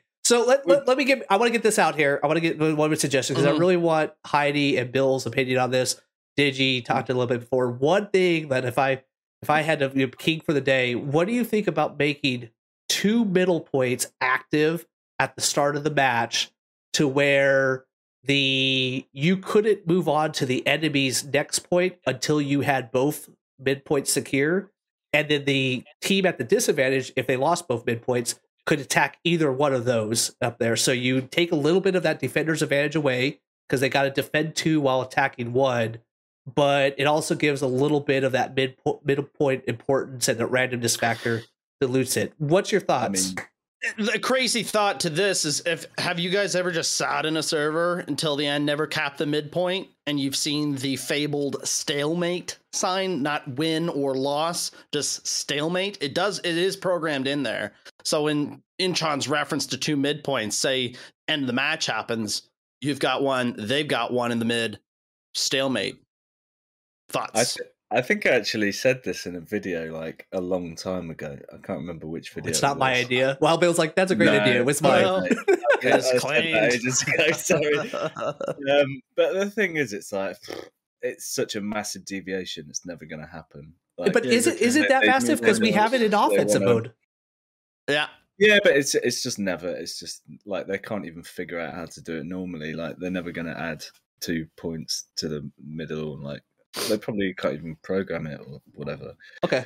Um, but if but, they could, like, you know, it'd be interesting. But this, this thing, there's two game modes in Hell Let Loose, and, and for me, FPS is, is just basically down to game modes. Like Battlefield's really fun because of conquest, you know, mm-hmm. and you have offensive. That's a bit interesting, but I really like Battlefield because of conquest and squad has its own thing. You know, it, all it is. Well, is they still have a third game mode they mentioned about the campaign. So uh, we haven't really seen much more campaign. of that. But oh, we, we didn't hear about that. that. one for a while. it, it went yeah, quiet. It went quiet. It was like head in the sand. Like, uh, we haven't nobody cares. Please, please, shh, don't talk about campaign. Nobody cares. no, we don't want it. Nobody cares. The, the, best thing about campaign is where it's like, oh, your resources will carry over to the next game. And it's like, no, please, oh, what, no, oh, what, my zero resources? Well, the team has 1500 resources. It's like, yeah, what great. are you talking about? yeah. Fantastic. I can't wait to just join a server and have nothing. Yeah. So let's actually teams. talking about resources on the middle point importance here. Mm-hmm. Heidi, I know we talked about this a little before. Coming out of the PTE, there was a lot of things that actually addressed the midpoint importance and the steamroll effect. They specifically called wow. out no. the steamroll effect. I think you said you were a little yeah. optimistic about those changes. No, no, uh, uh, that, that that's a stretch, Incheon. No, no, okay. No, no. yeah, yeah, no, no. I just said like um, the the we can talk about them, right? We don't care, right? The node changes. The, so the idea that they just you can just build them wherever and then give plus ten to whatever, right? That's the thing, which is just basically saying, oh, uh, that mechanic that we fucked like three times in a row and that is now breaking the game we are just going to remove it like it's just yeah. gonna be busy work just spawn yeah. someone build that shit somewhere we don't well, care Forget about it. Also, get rid of it. Just get, get rid of it. That's the thing. Just, yeah. just then, if you don't like, just remove it. Like, if there's zero tactical aspect, because before, like, uh, before, I don't, I don't even remember which update. I think update eight maybe seven i don't know mm-hmm. uh, you could build them right either in red or in blue right so you could there was that little i don't know risk factor where you were like maybe we go like with secure nodes that give less income or we go with like forward nodes that maybe will get spotted and blah blah blah but they would give more income. And it was kind of interesting that trade-off right? But like then that got stripped and now they're going with like just plus 10 wherever just don't care. It's just yeah so think, yeah sure it's better it's better in the sense that it's not breaking the game like it's better in yeah it's better for the steamroll sure because it doesn't exist anymore so yeah sure it's better. Well and i think Wild Bill go to your thought and i'll try kind of tie these two together. I think what you're describing heidi throughout a lot of this stuff is player the veteran players before had choices to make had decisions to make what it felt like. Where now Wild Bill you brought up rules we've gone from choices as veteran players to rules. Very narrow pathways have been created. I mean, they wanted the stagnation on the frontline fight. Like, you're going to fight it out on these arbitrary grid lines to move into the point. It's not a lot of flanking. And I'm, here's a crazy other what if, and they have it on most maps. Is why not just open up one of those lock uh, sectors, uh, the columns on the sides? Like you already got it on most of the maps. It used to be an implementation it was terrible at the basis that there was no vehicles and there was a lot of wide flanking of troops. But I mean, you got transport vehicles now. How often are you guys in a game where transport vehicles are used beyond the opening drive? Zero times. Exactly. It's, so it's why not have annoying. that extra column that you can take advantage of for a flanking on some of those points that are like right on the edge? Town you outskirts. You got yeah, three points you can like north, south, and west. You can't go east because it's just touching the eastern edge. So why not have that as a capacity to open up some of those uh, side locked boundaries that uh, I believe exist on most points? I don't know the full extent. I wasn't there for that generation, but I know they existed on some of the earlier maps, and most of the new maps still have those grayed out zones. is that a possibility to open? They're finally reworking Sainte-Marie-du-Mont. Uh, F in if F in the chat for Sainte-Marie-du-Mont, please. the only good map left is gonna get uh, ravaged, destroyed. Yes, uh, well, yeah. we'll see. Yeah. So let's go ahead. Uh, we got one more section to get to. Obviously, we've talked a lot about this. Uh, Heidi, as you said, all these things interact. Then you get into the meat grinder effect. I, I think uh, the Pro Bowl showed a lot of the meat grinder there. Uh, we talked about lack of infantry freedom mm-hmm. with your map control conversation. Wild Bill, we talked a little bit earlier about the artillery dominance aspect of this, uh, how the PTE is moving on to the dispersion. The only thing we really haven't touched on in all this conversation is take dominance. So let's give the takers their five minutes here. Get introduce this one to us, Heidi. Uh, well, the tank thing is kind of weird, right? Because in update 8, uh, the HE was uh, nerfed to death. So, like, you, you literally had to headshot people to kill them with the HE. So, it was less noticeable. But now, it was very true in update 7, and it has become true again in update 9 because uh, they fixed or reverted or whatever, like one of the two, uh, the HE change, right? So now we can definitely feel it. Like uh, the fact that one, you cannot really flank a tank as mm-hmm. infantry mm-hmm. unless they play like Wild Bill. Uh, uh, because you cannot have garrisons behind them, right?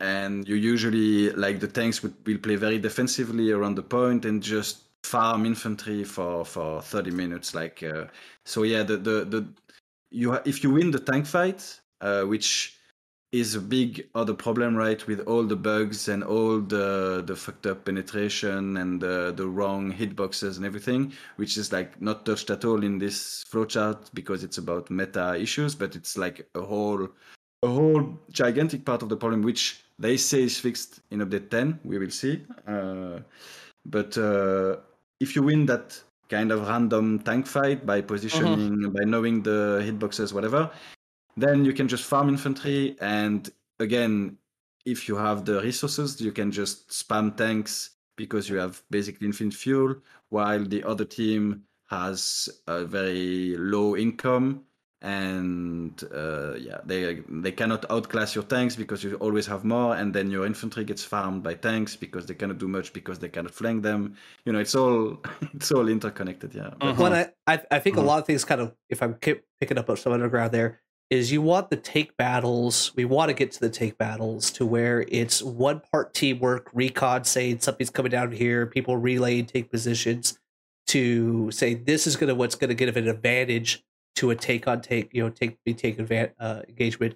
But then it comes down to skill and not randomness. And skill is not hit the left uh, cargo bags on the 76 because it's a one shot. Skill is actually yeah. the skill of the crew. Um, I, I, think that's that's huge there. But the thing is, as well, like uh, how it's part of this flowchart is in the sense that since infantry, and that's the same for artillery, right? Since, like we said before, garrisons are so predictable, uh, and infantry movement is quite predictable because you cannot be in many places, right? You Purple Heart Lane. have to be in certain yeah. places. even in, in all the maps, like in Saint Marie in SME, uh, well, SME maybe a bit less, but like in many, many maps, uh, in Foy, let's not talk about Foy. You, you know where the infantry is, and you can just spam HE shells there and just rack up kills without even actually spotting them. You know, you just know you just know the spots after a few hundred hours. Like, yeah, I mean, it sounds like a reworking of most of the maps that are just too open. I mean, I think the game sold itself really well in its combat effectiveness, like on ground troops over tank dominance. And uh, once the tanks have really just become the OP with a skilled crew behind them, yeah, you, you outclass them on resource and you'll write, write them down. I mean, it's. Sure, like do you remember before like uh, you needed fuel to have tanks mm-hmm. but yeah. they were still on they were still on a cooldown so mm-hmm. not only did you have way less fuel because you were limited to way less nodes and you had way less resources in general mm-hmm. uh, also you couldn't spawn those tanks so mm-hmm. like if you die if your tiger died you still had like to wait i don't remember the timer five to ten minutes or something seven i don't remember but like you couldn't just stack up tigers because if your tiger is alive, your cooldown for spawning the tiger is active. Mm-hmm. So like once you die, you basically have a tiger automatically. Like, yeah, Dubas Dubas in chat. It was about eight minutes to wait. Yeah, there you go. Eight minutes. Here's another great thing about chat. If you ever say anything wrong, they'll let you know right away. I said five to ten. I was correct. so, uh, so let's go ahead and, and jump in. Uh, uh, Heidi, I appreciate you pre- presenting this guide, giving us or presenting this flow chart, giving us kind of a structure to talk about this. Because you're right, there's a lot of different things, a lot of different reasons. It's not one reason why anybody's leaving, but. Mm-hmm.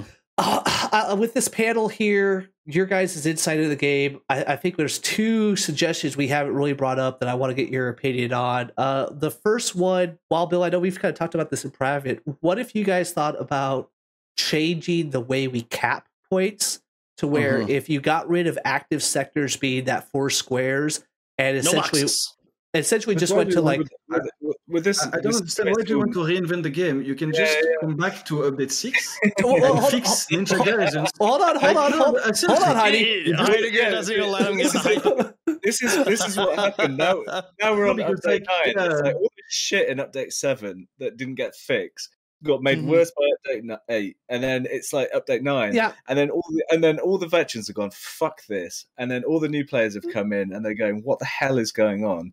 and they hate the game. Also, the new players are just future disgruntled veteran players. That's right. wow, that's a good that's way to put it. I mean, that's a statement. because they they're just going, why is this game like this? And you they're go, understanding well, the bullshit. Actually, yeah. you need to get Heidi's fucking mad diagram thing out. And sure. go back, and you have to unpick all these different things of going. Why is this game terrible? It's because of one thing that they changed, and it's the yes. So, it's so all let because me... of that shit, you know. It's all because of that. Like, if you, just fix you don't need everything else is fine. Yeah, you don't need to change. Like, oh, the performance is one issue, right? You want to like go change, get away from the rules, get back to choices. I think is that a way to sum yeah. up a lot of this?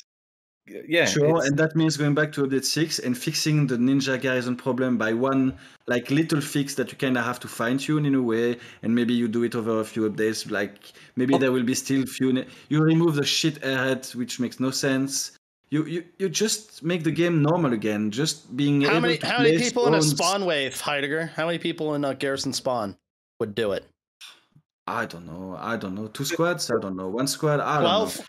Know. Six, 12, then like first wave, first wave six, second wave 12, third wave 18, you know, like, uh, you know what I mean? So, so how do you, I, don't care. I, am going to come back. I'm going to come back to that because I would say we do have that. Granted, a lot of this conversation, a lot of the, the competitive is around warfare mode. I, don't, I haven't mm-hmm. seen a single competitive organization oh. around offense. But oh, in, well, that's shit. In offensive, well, mode, because it makes zero sense. In, no, Get the, no. you just extend the barbed wire on offense. he said, "I'm done. No, I'm done. all right, all right, all right." Heidi's, no, Heidi's over it. No, there's no like offensive. You just set up uh, 380 guns, four MGs, GG, bye bye. 20 minutes. You never get a point. It's retarded. It makes no sense. well, that's a way to sum that one up. Uh, let's, let's, get into our, our final what if, and I can't wait to hear Heidi on this one sector lock timer after a cap. That used to be a thing, uh, yeah. but it was removed in update seven. I mean, at least allowed the defense to react to the next sector. You didn't have the pesky recon that could start the next cap because nobody was thinking. That's the opposite. It was the opposite. In it was yeah. It was on the offense. If you took it's, a point, it could be yeah. recapped. Mm-hmm. You can but, flip it. You can flip. Yeah. Yeah. But I think one of the biggest things we're seeing right now in update the opposite nine would be better actually. No, no, no, because yeah. what you think it was, DG, would be actually kind of nice. Oh yeah, right? yeah, yeah. Like if, yeah it would it would sense. make the offensive team slow down. Yes, yes. Sorry. Yeah, it would be like I'm thinking too logically. Yeah, uh, yeah, yeah, yeah no, you can't. No, it's team seventeen, bro. If you so, lost it, you couldn't that, immediately. Yeah. A thing so that's that, changed as well with the mm. with the 200 meter Gary rule is that you have to have them basically a minute away from everywhere. You know, mm-hmm. from the, from the black circle. If you have one in the black circle, then you've got to have them essentially a minute away from the black circle. Right. Yeah. So, the, and, and the, cap, the, cap, timer is two minutes. So if you lose your garrison on the black circle, um, you, you can kind of lose the point. So if you yeah. like when you're playing public games and no one responds and no one comes back, if the thing's halfway capped, you've lost the point, and then it's just really frustrating. Well, I think well, but you, what you're saying right there is because we saw this on Max's last AMA is he really looks at time being a main factor in this game. Distance, time to travel. You talked about time that you're sitting at a spawn screen. HLL to me is really a time based game more than anything. So why they make it longer to run to things? Yeah, that's a good yeah, point. like, so why? Yes, I, I, that's the main I, reason uh, I yeah, I installed. Yeah. no, so, so let's let's let's go through this because we know uh, we've yeah. I've, I've I've had I've had developers reach out to the show after we've done an episode. Uh, mm-hmm. They we know they listen to it. Wild Bill, oh, two two two things, short and sweet. I, am going to emphasize short and sweet once again for Heidegger. Two things that could make veterans come back or retain the current veterans we have. What are your two short things? Get get rid of the exclusive map control, and then you can get rid of all the terrible changes that have been made over the game. Well, that is a very uh, wide-reaching. so give, give, give, me, give me something there. a little bit more. You got, you got something a little bit more tangible. What, Bill? One inch paintbrush. Well, that's it. Yeah, it's okay. the garrison thing. It, it, okay. Then you don't have the randomized artillery. But uh, we we haven't really talked properly about this plus ten nodes thing.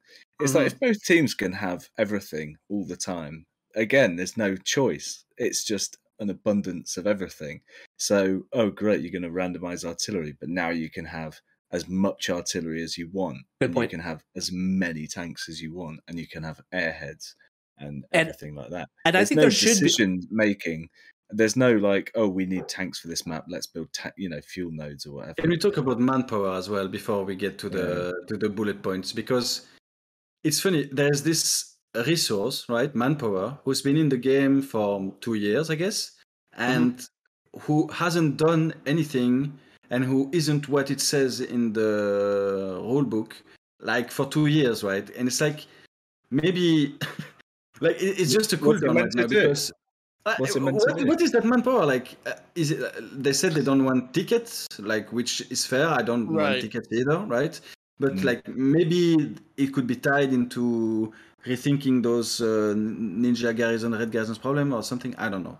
But that, that's another thing. Like we always see that random engineer building the plus 10 manpower node when we're like one hour into yeah. the game and you're just like that's not gonna do anything or like it's experience heidegger. Come on well and let's, why is there something in the game that doesn't do anything? It's not the fault of the guy. Like it, it, makes sense. Oh yeah let's build some manpower you know? But and then you just have to tell him no that's just something that's in the game but you know, it, it, actually doesn't exist you it's know? Completely broken no yeah, yeah. Stand encouragement bombing run don't even use it. don't even use encouragement. It's worthless. It's worthless. I've tested it but I, I, I think I think much. it's free after the final what, stand. But yeah, what we're talking about, there should be to me an attrition effect in the game, and if you make mm-hmm. resources unlimited, like you said, then there's no attrition effect. Like I don't think ga- all games should last 90 minutes. I think a good 45, 60 minute game is okay. Like I've had enjoyable games. But, that, that, that, what you've done in the balancing of that is you made it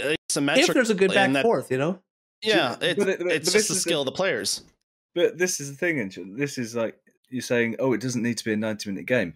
Before update seven, 90 minute games were the best. Where, Correct. Where you could have 10 minutes left and you could you, you could be on your last yeah. point and you could still win. And it's yeah. like they've made the game so shit that 90 minutes feels horrible because you, so you roll in 20 minutes. You roll in 20 minutes. Honestly, it was it was part of uh, an idea like before uh, I canceled the spring I I thought that maybe we could do like um, like some hot seats, uh, tw- t- 10, 10 minute rollouts. You know, mm-hmm. just ten minute games. Do like five 10 minute games on all the maps or something. You know, and just decide. You know, do 50 minutes like this because basically nothing after the 10 first minutes counts anyway. You know, like because it's so easy to capitalize on that. But yeah, of course, it makes no sense to change the game that much to to to have games. You know, so I just canceled. But like yeah, for sure.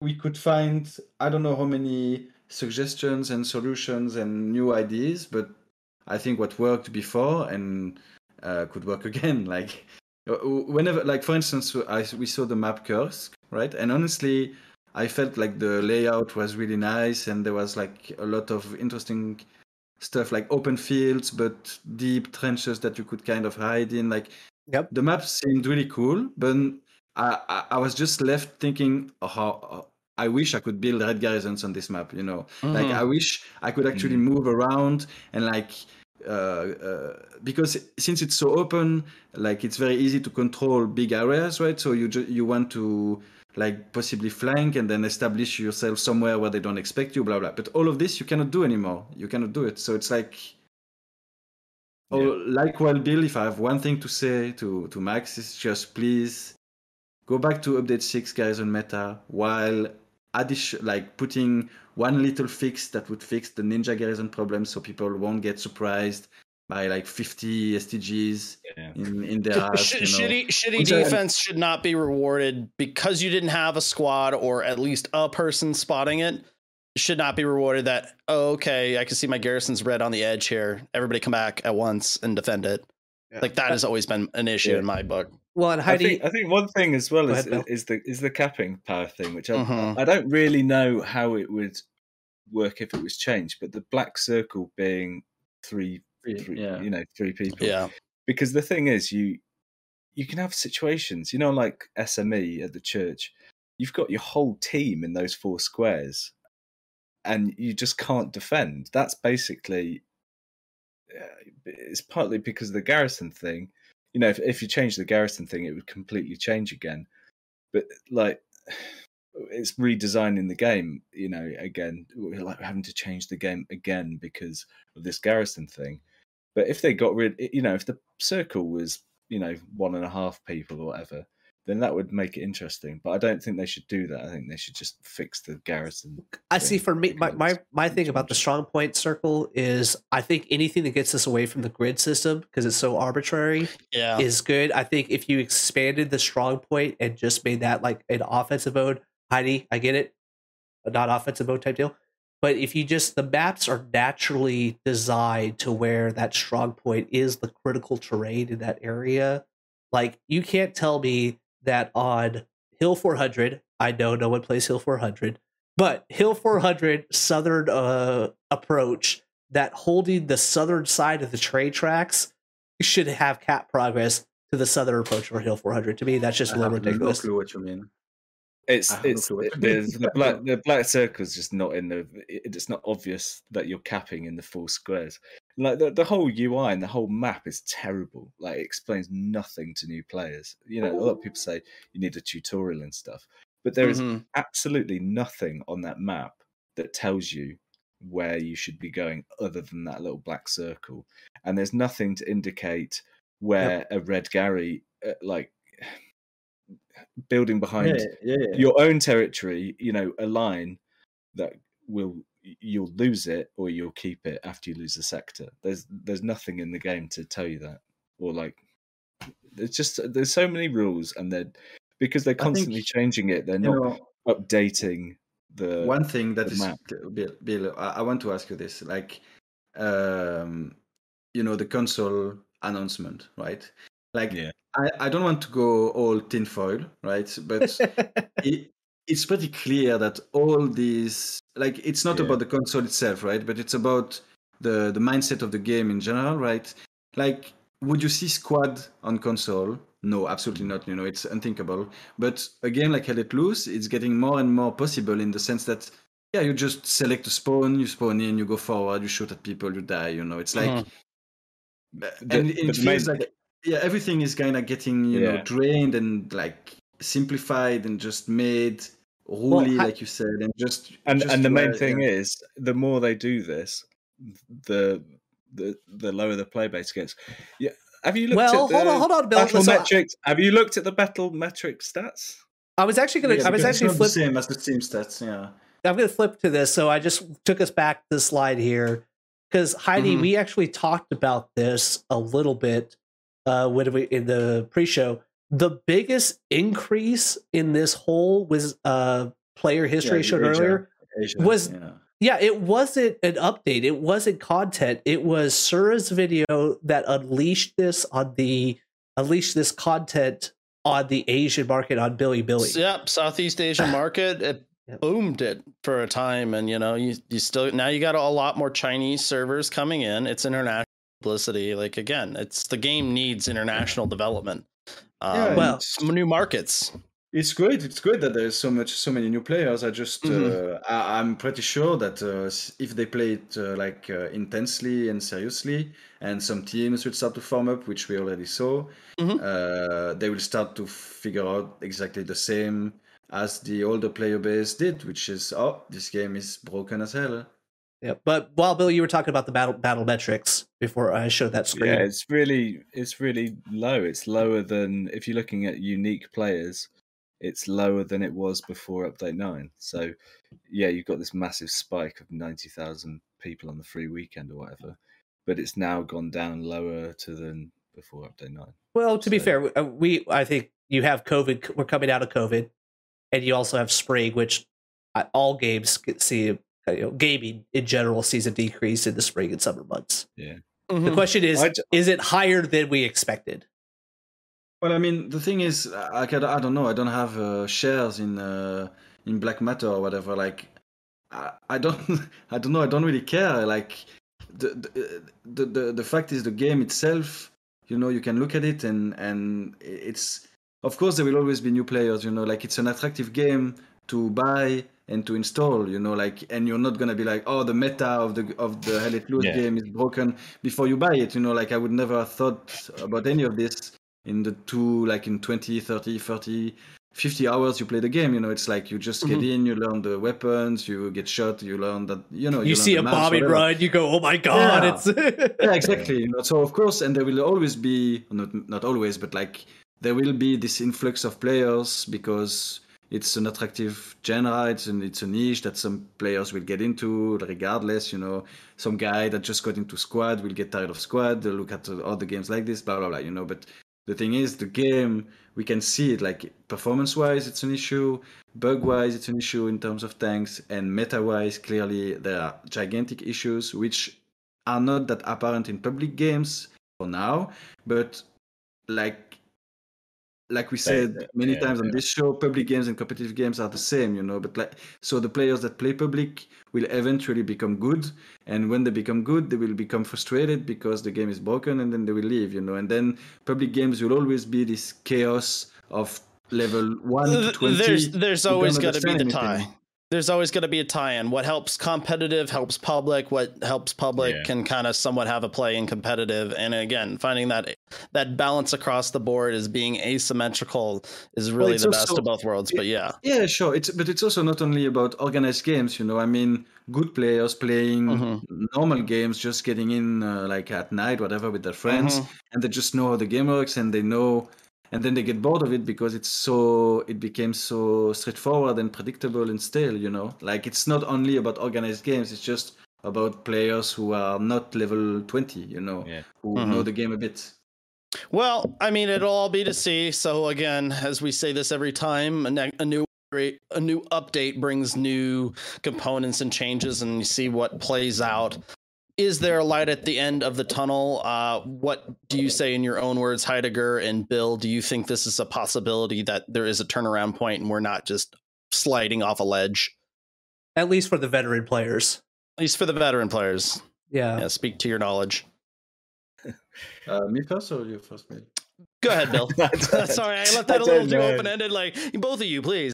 Go I ahead, don't. Bill. I I really don't know anymore, and uh, mm-hmm. it's just I don't know.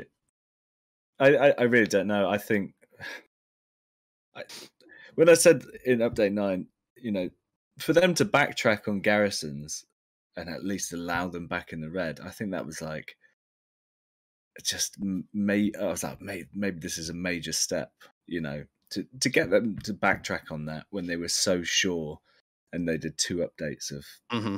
of that bullshit. I was like, oh, maybe they can turn it around. But then they just add other things and they it's just they just don't understand their own game from from my perspective anyway. And i, I want to like, take a moment while you're saying this. it. i want to take a moment while you're saying this. The the look on your face just says it all. Just this frustration this because I, I, your last video talks about you loved you loved this product and you kind of mm. saw it go into something else. Um I, I just want to point yeah. that out. You know. Well, it's it's but, the thing is, the things well, because it's so easy. Like Heidi, yeah. wait. Wow, Bill's got the. Le- wait oh, your turn. Wait your you turn, Heidi. Sick right now. Okay, okay. one one other thing as well is, uh, you know, updates and content. And what you're saying, Heidi, about like people aren't coming in and going, "Oh, this meta is great" or whatever. And it's like update, up, update seven is where the game got really popular, and I don't think new players were coming in and going, "Oh, the meta is great." It's mm-hmm. because they did a massive campaign and they had loads of YouTubers and they had JackFrags doing videos about it. And and it's easy to make Hell at, Lo- Hell Let Loose look really good, as shown by that uh, YouTube video that you're going to mm-hmm. put at the end. You can it looks really cin- cinematic. The graphics are great. You know, it's Band of Brothers, the video game, whatever. Um, so it's easy to sell, and it's like, well, is this a game that you play for hundred hours, realize it's dog shit, and then whatever, and the devs have made their money, or is this a game that you can actually play competitively and have a, a life going forward? Because the con, you know, it's so annoying because it's going to be the Russian content next, and it's going to bring in loads of new players, and it's going to keep the numbers up. But they're all new players. Like it's amazing when you go in a public game now and you see how few people there are over level. Oh, 50. we'll be. I'll be playing a match, and I'll I'll count how many level one hundreds there are, and there might not be one on the other team. Yeah, it's mad, and uh-huh. even even like level fifty is like it, it's so quick to get to that level now, mm-hmm. and there's so many people. There's so many people who who are over level 100 and they still have no fucking clue how the game works. and yeah, you just and that's that's very true. Yep. It's, so it's like whatever, you know. It's because they've got all these stupid rules in place. Mm-hmm. Yep. You're still Bill, I, seeing massive mistakes being made. I appreciate Heidi. We'll let you have the file. Where this is going to be our longest episode ever, but it was to be expected with Wild Bill and Heidi here. Heidi, is it have we reached a point of no return with the veterans, or what's your thoughts? Well, uh, depends on what side. Like, um, performance side, if it doesn't get fixed, I know a lot of people will not come back. That's like clear as day. They just their PC just can't handle it, or like they don't mm-hmm. want to invest into a 3090 that they have to buy from some, you know, like shady reseller or whatever, just to play an indie game. You know, so like that if they don't fix that, a lot of people will not come back. That's for sure. Agreed. But the meta the meta issues for me, they are so easy to fix that I can see a point where the game actually fixes it by mistake you know like i think they mm-hmm. stumbled mm-hmm. upon the good meta before they can stumble upon another one again you know like I, they have so little clue of what is going on that maybe it's going to happen you know it's a, so like, is that cautiously optimistic i'm not optimistic like right now i'm not even kidding i'm only playing because of all the friends i've made in this community and like all the people that i really like all the new people that are put in charge of WTH competitive were great. Like uh, all of this, and I just play because I love the community, right? But I play. I honestly reinstalled the game for the com games, and I uninstalled it right away. Like it's just so. Uh, for now, I don't, just don't play the game, but I don't. I can see a point where, yeah, it can be fun again if because it's so little values. Like and I saw someone mention in the chat they could just add modding tools, and honestly, that would be great as well. You know, just fix the performance, give us modding tools where we can set the values ourselves. Uh, for the can we build red Redgaris, can we not, mm-hmm. how many meters, whatever. Like just do a text editor where I can change that myself, and we will have great fun on this game for years. You know, it's like, yeah. So for me, I have hope in the sense that it's quite easy fixes, uh, except the performance side, which I think is pretty hard, but I think because I think they kind of maybe like uh, with all the grass and stuff. Like I don't know what kind of technical spaghetti code they got themselves into, you know. But it seems mm-hmm. really hard to fix, and I don't. I'm not sure that's gonna be fixed. But the meta side, yeah, may, it could be. And yeah, give us modding tools would be great. Well, I appreciate both your guys' thoughts. I think that was really good, Heidegger, Bill. I mean, there is still a chance to turn around. Um, I agree with the, full heartedly. The modding tools, I think, are you can still see people playing Call of Duty 2 on the online servers. And that game, you have every bit of customization down to like mm-hmm. how much damage does a we- this weapon do? You know, everything yeah. is moddable. And there's still a diehard community behind that. So those are little little tweaks and chances that gives the community the ability to make their own game within the confines of you know mm-hmm. this World War II hell let loose game we play. So I appreciate Heidegger, Bill. Thank you for yeah. making your thank you for your See time and getting on there and. uh appreciate a good criticism here at uh, Hell. Let's talk. Thank you guys for both being on. And Sean, goodbye. yeah. Well, we, we knew it was going to be the longest one. We are making up a show notes. I'm like, dude, we, we got to we got to get through the news. It's going to be a lot of content, and uh, we appreciate everybody uh, that uh, really. I think we stumbled on a, a, few great nuggets outside of just mm-hmm. the mechanics. Um, I think uh, what really kind of stuck for me away from that is give us choices, not rules. Um, mm-hmm. if you if you had to summarize it, uh, I think that that was a great one. Uh, Heidi uh, really spoke from the heart on a lot of these aspects. You could tell for both of them, there was a lot of love. There was a lot of uh, you know to what this used to be and what they're not having right now. And I think they had the voice of a lot of the different community, uh, the veteran communities here. So uh, mm-hmm. I was I was glad glad to have this uh, show and these guests. Mm-hmm. Me too. I think those were really good, two good voices in this uh, wide, wide community um, to have on the show. I really appreciated their time. Um, and again, uh, as promised, stand by to check out the Easy Company's award winning video, Mixing Hell Let Loose and Company of Heroes. We will put that on here shortly. And then uh, we will cut to bonus. Yep. Take care. And we'll see you next time on Hell Let's Talk.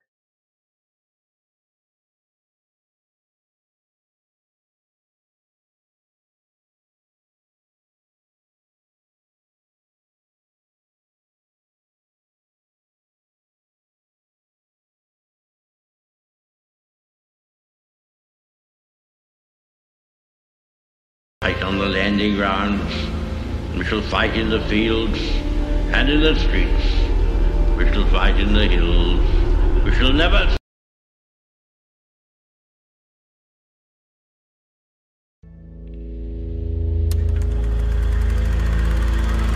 We shall fight in France. We shall fight on the seas and oceans. We shall fight with growing confidence and growing strength in the air we shall defend our island, whatever the cost may be.